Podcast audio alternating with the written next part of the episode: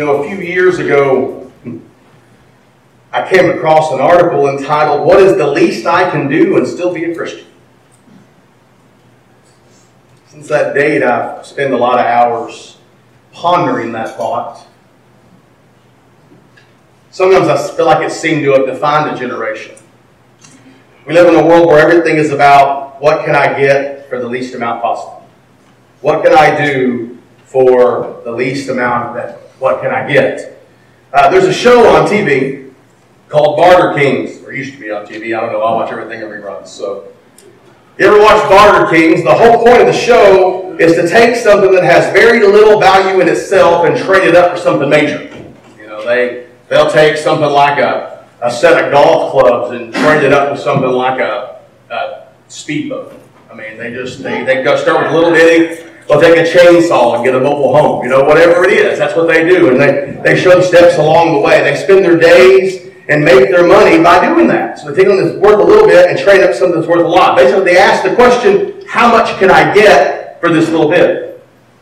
And this show isn't too far off from the article that I read. The question was that what is the least I can do and still have a relationship or the benefits of a relationship with Jesus? And you know, the beginning of that article, the logic is already flawed because a relationship is defined by what you put into it rather than what you get out of it. And as I studied this week's parable, I kept coming back to that article. This parable is one of those that some of us look at and go, is that really a parable? Because Jesus doesn't say it's like a man. It's just a statement that he makes. It's just out there. Um, but this parable flies in the face of the article. In John 12, Jesus has just over in chapter 11 raised Lazarus from the dead. Uh, he has been anointed by Lazarus' sister, and he's made his uh, triumphal entry into Jerusalem. Uh, and now some Gentiles come seeking Jesus. And this makes him turn his attention to his death. And through this parable, he talks about his death. But yet there's so much more contained there in John chapter 12 uh, verses 23 through 26. Because it says there, Jesus replied to them, The hour has come for the Son of Man to be glorified. I assure you, unless a grain of wheat falls to the ground and dies, it remains by itself. But if it dies, it produces a large crop. The one who loves his life will lose it. And the one who hates his life in this world will keep it for eternal life. If anyone serves me, he must follow me. Where I am, there my servant also will be. If anyone serves me, the Father will honor him. Let's pray. Father God, we come to you right now. We thank you. we praise you for your blessings. Father, we ask right now that you would take this time and use it for your glory. Father, use me as the vessel of the words that I speak be yours and yours alone. Father, thank you for loving us. So we ask all these things in the name of your Son, Jesus, and for his sake. All God's people say. Amen. And as we come to this, there is one glaring truth that we start off with, and that is that life cannot be separated from death. You can't separate life from death. We try all the time. We don't like to talk about death or think about death, but life can be separated from death. For years, my mom was sick, and, and she would ask us to tell her what, she, what we wanted. What do you want in the house? What is it that you want? You know, go through and, and, and mark it, or, or give me a note, or, or uh, things like that. Or she would talk to us about what her wishes were and the things that needed to happen. And everyone around her, except for me, would be like, I'm not going to talk about that, Mom. You're not going to die. I don't want to talk about that, Mom. But the truth of the matter is, to have life is to not be dead. You can't separate the two. Life is the antithesis of death. Death is a natural part of the occurrences of living. And many of us spend our lives trying to outrun death. But in doing so, we simply acknowledge that our life cannot be gauged apart from the death we're trying to escape. But Jesus here takes us a step further and points out another connection of life and death. Because new life is always connected to a form of death. His illustration here is the seed. He says, unless it falls to the ground, unless it dies, a seed separated from the plant, it's not living. it's not alive anymore, but yet it's not really doing anything else. It cannot become more than it is until the seed dies. Isn't that the way that all new life happens? Parents, um, think about your life. Did not a part of your existence cease to exist when you had your first child? Something about life changed. Something about life was different. There was no more staying somewhere in a party because you wanted to, and there's no more sleeping in because you're tired. You can't sleep in with little kids. It doesn't happen. Right? Things are no more going on a trip on a whim or doing things for the moment. No more time alone. Always. A part of your existence died when new life came into your world. But it didn't happen when the life sprang forth, but when the life was planted. Your life changed nine months before Junior came out because you began to plan and began to know, began to do, do things are different. You know, Carrie, when she's pregnant, she cuts everything. There's no, there's no caffeine, there's no sugar, there's no this, there's no that. Everything changes in our house because we know a new life is coming. Something happens. But in church life, the same thing happens. Sometimes old programs have to die out. Sometimes, sometimes if you look in the Bible, old people have to die out, right? Think about Israel in the Exodus. What happens? They go and they will not follow into the promised land. And what's God say? Okay, start walking. And they walk for 40 years until an entire generation dies out. You know, it's not always a bad thing that a program dies. Many independent Baptist churches watched as their funding of individual missionaries died off because they became part of the SBC. But while things about each individual were good through the cooperative program, that small church's reach became bigger because that small church began to pool their funds with other churches, which means that they could support more missionaries. They could do more missions work. You know, another example that I find funny in church life is how caught up we get in, in changes that we find ourselves in on both sides. You know, some people in, in years past, maybe today, don't want to hear new music. Some people don't want to hear old music. And all the while, we're spinning in circles.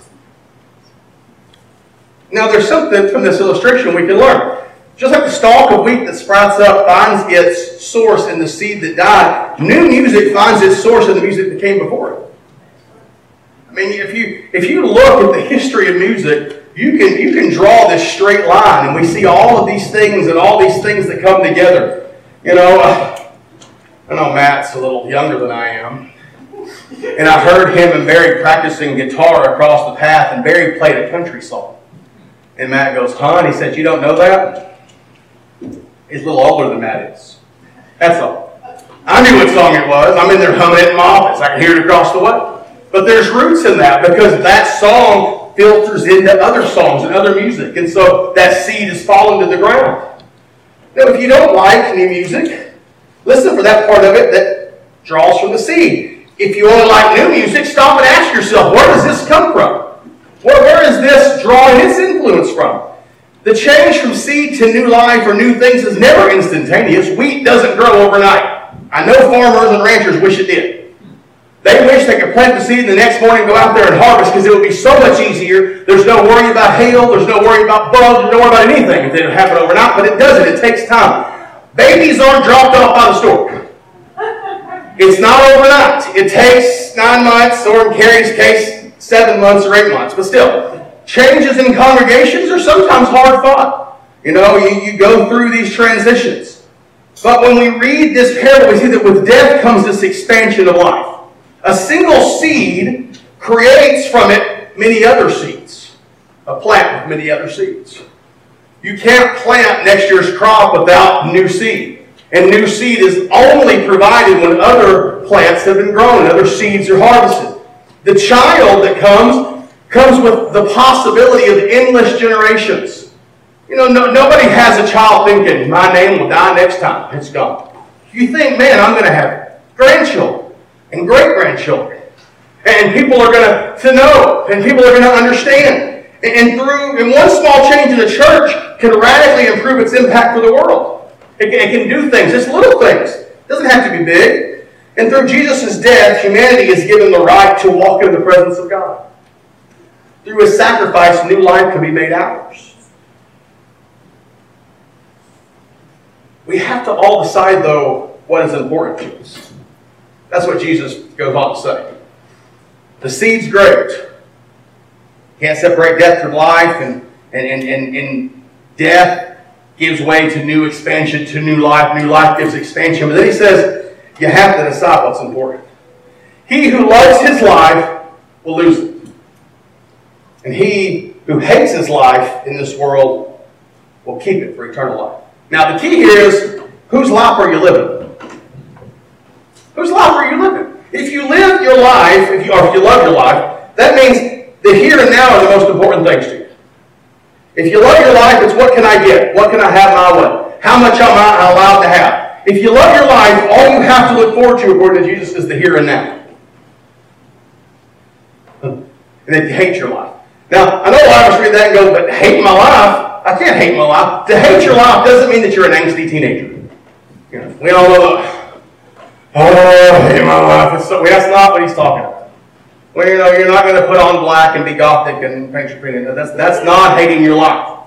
Hating your life isn't about that kind of attitude. It means that the life you are living now, the stuff that the world says important, isn't what you find important. It's not what you need. That's what it means to, to hate your life. The treasures of this world aren't what matter. I watched a, a documentary yesterday um, about wrestling. About the Von Erichs. We all know the Von Erichs in Texas, right? We know the Von Erichs. And there's only one left. It's Kevin. And he now lives in Hawaii. Um, and they went through all the tragedies that unfold with the Von Erichs and all the deaths that occurred. You know, when five of six sons pass away before mama and daddy, it's, it's hard. But he ended the documentary. They asked him something, and he said, The fame, the money, all the things of this world, we had it. But they don't matter. In the end, family matters. In the end, love matters. In the end, the things that, that, that are important, you can't put a price on. That's what it means to hate your life. That these things the world says important aren't important. They aren't what you want to hold on to. Because the life you're living isn't supposed to be your own. the Bible says you're bought with a price. You're bought with a price. You've been purchased. It's no longer your life you live. But the life that you live is Christ in you. It's not your life. But so often we act like it's our life. So often we, we want to hold on to things. You know, following Jesus isn't simply about following a set of rules. We want to make it that way. How much easier would that be? How much easier would it be if I had a sheet of rules and I could say all I have to do is follow these things and I know that I'm good and I know that I'm following Jesus? But that's not what it's about. Jesus says anyone who serves him must follow him. Well, where? Where must we follow him? I mean, what's he talking about in this situation? I mean, what he's talking about is what? He's going to go die right now. He's fixing to head to the cross. He's heading the last few days of his life on earth. He knows what's happening next. What's happening next are the things that's going to lead to our salvation. If you serve me, you'll follow me. You'll follow me to death. It's closely connected to the words of Jesus over in Luke 9, where he says, If anyone would come after me, he must deny himself and take up his cross daily and follow me. For whoever wants to save his life will lose it, but whoever wants to lose his life will save it. Well, what does that even mean? What it doesn't mean is that everything is a cross to bear. If I have a pet peeve in this world, okay, maybe I have more than one, but one of my pet peeves, I get tired of everyone saying, that's just my cross to bear. oh, it's hot outside and I have to work in it. That's just my cross to bear. My kids weren't acting right this morning. That's just my cross to bear. What? This doesn't mean that everything we go through, every time we have a hard time, that we're bearing a cross. Every time something doesn't go our way isn't a cross to bear. What a slap in the face to Jesus. Not getting your way isn't a cross to bear. Being a little uncomfortable isn't a cross to bear. Look at the cross. Look at what happened there. And tell me if you think having to deal with a whiny person is a cross to bear. I mean, what happened there was all of God's glory being given for us, and He died in a horrendous way. Taking up your cross means that each and every day you die to yourself, your wants, your wishes, your desires, everything in you that can be selfishly motivated, you put to death. Jesus didn't want to be on that cross.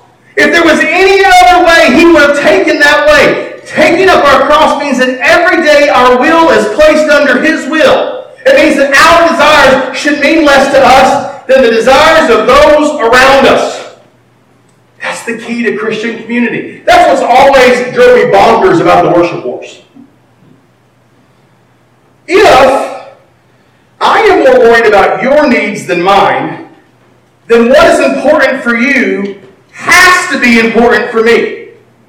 So if everyone in the church is living that way, and everyone is looking at everyone else's needs and wants and desires is more important than their own, we don't get offended by the little folks.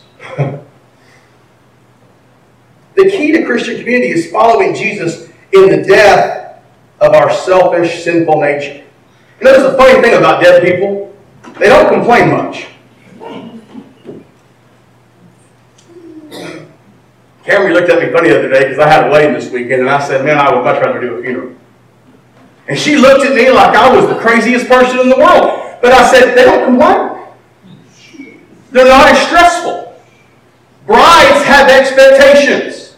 Brides want things. You're not there to comfort a bride because if a bride doesn't get her way, you're in trouble. But when people are looking for comfort, when they're looking for you to walk with them through something, it's wholly different. Because dead people don't complain. Once someone is gone from this world, they put away their selfish desires completely. They're not there anymore. When we find ourselves offended, it's because we're still living the old life.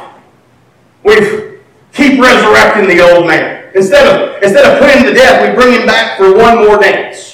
Now, anybody who has ever watched a movie where they bring somebody back from the dead, besides besides the Passion of the Cross or something like that.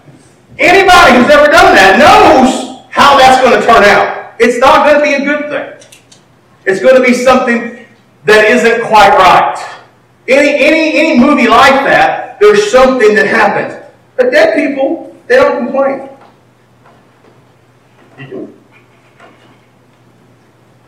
I'm trying to be sensitive here, but you know, you can cuss at a dead person, they're not going to say anything back. You can complain about them. I guess if you want to be a gossip, you can gossip about them. You can even kick them and they're not going to complain about it. If we're grumbling and complaining and we're bitter, as we're talking to the kids about, it's because we've chosen to be that way.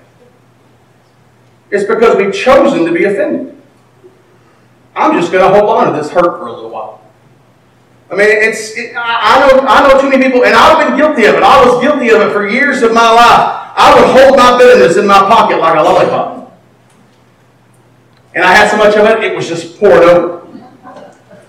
You know, it would be a lollipop. I just pull it out every once in a while. Say, I just I want to be bitter a little while longer, and I would just take a few licks and put the cover back on and put it back in, because we like to be bitter, because we like to resurrect the old self.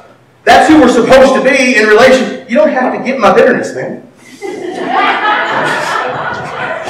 That's who we're supposed to be in relation to the old man. We're supposed to say, You're dead. If you're following Jesus to be with him where he is, we're putting our own self to death every morning. When he gets up, we don't even let him start up. No, I buried you yesterday. You're gone. I don't need you anymore. I've got a new been evicted. Sorry, Charlie, find somewhere else to go because I belong to Jesus and he lives here now. That's who we're supposed to be. But it's scary to die to self, isn't it? Self is all we've ever known. Man, I don't want to die to self. You know, for the, for the first few years in our marriage, we struggled a bit. You ever relate to that struggling? Carrie had this habit when we get in an argument because her family's so quiet. Of, okay. Her family doesn't argue. And so she would dig in and prepare for that. She'd put on the whole armor of whatever it is and say, This is the line. I dare you to cross it. And everything, everything would become an argument. It didn't matter what it was. And, and I would have no idea how we got there. And I would ask, why do we do this this way? And it would escalate it even more. We'd spend hours locked in an argument over something as simple as how to make a grilled cheese. Do you put the butter in the pan or do you butter the bread? I don't care as long as it tastes good going in. But, you know, we're going to argue over little things. And then finally, one day we had a breakthrough. I asked the right question. I said, Carrie, why do you feel the need to do this? Well, why do you feel the need to argue about this? Because it was, it was something like the grilled cheese. It was something little. And her answer knocked me down for a minute. She said, You're such a big personality. I don't want to lose who I am. Oh. Okay. I, I can see that. And that's when we had the discussion. Because submitting to her meant that she lost all of her and that everything became about me. That's, that was her understanding of submission as she read it in the Bible. And I'll never forget the look on her face when I said, But these things aren't about who I am, and they're not about who you are. These things are about who we are and who we are becoming.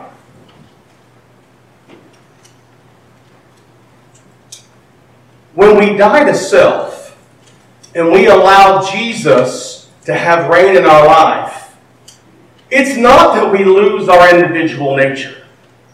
It's not that I'm secretly going to become somebody else. It's not that all of a sudden it's going to be like, well, man, I no longer exist. I'm still going to be Troy. When I read the Old and the New Testament, and I read the different, the, when I read the different Gospels, when I read Paul's epistles, when I read Peter's epistles, I can read those things and I can see the personality of the author in the text. Because you don't lose yourself when Jesus takes control. You don't lose who you are. It's about who you're becoming with Him. It's about the relationship. It's a scary thing to give up what you are for the sake of something bigger. But taking up your cross and dying yourself to self isn't about as much about losing who you are it's about who you are in Jesus.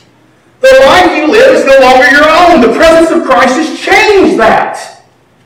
It's about who you are with Christ and who you're becoming through the power of the Spirit.